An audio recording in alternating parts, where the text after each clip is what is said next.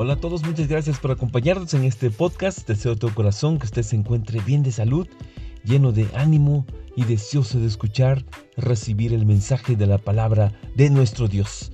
El día de hoy hablaremos sobre la importancia de planificar nuestro crecimiento espiritual.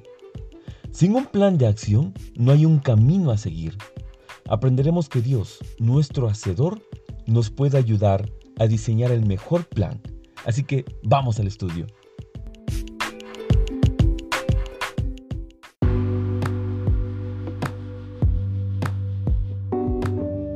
El versículo de referencia lo encontramos en el Evangelio de Lucas, capítulo 14, versículos 28 al 30.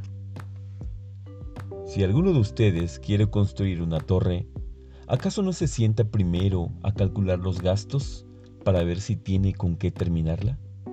De otra manera, si pone los cimientos y después no puede terminarla, todos los que lo vean comenzarán a burlarse de él, diciendo, este hombre empezó a construir, pero no pudo terminar.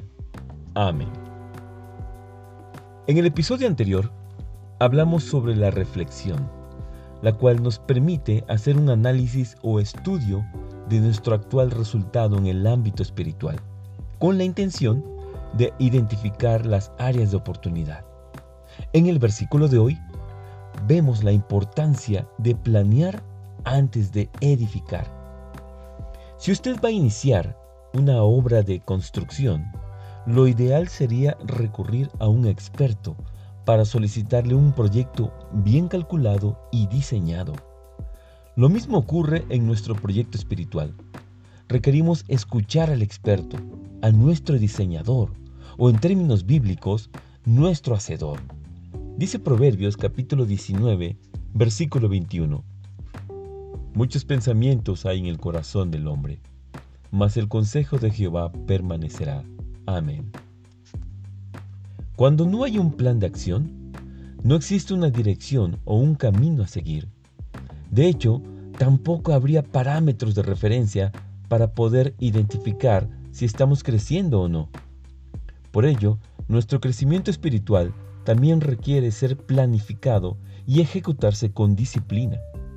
El éxito se alcanzará cuando permitimos que el Señor sea quien diseñe nuestro camino a seguir.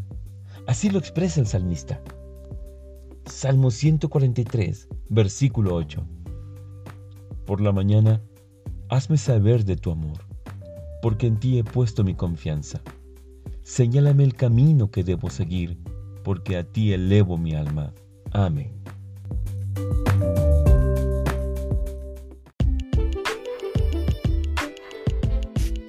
Reflexionemos. Crecer espiritualmente también es un proyecto de vida, cuyo objetivo es la eternidad. Por tanto, requiere ser planificado con sabiduría y ejecutarse con disciplina.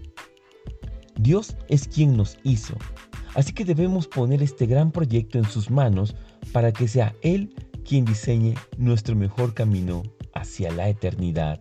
Amén.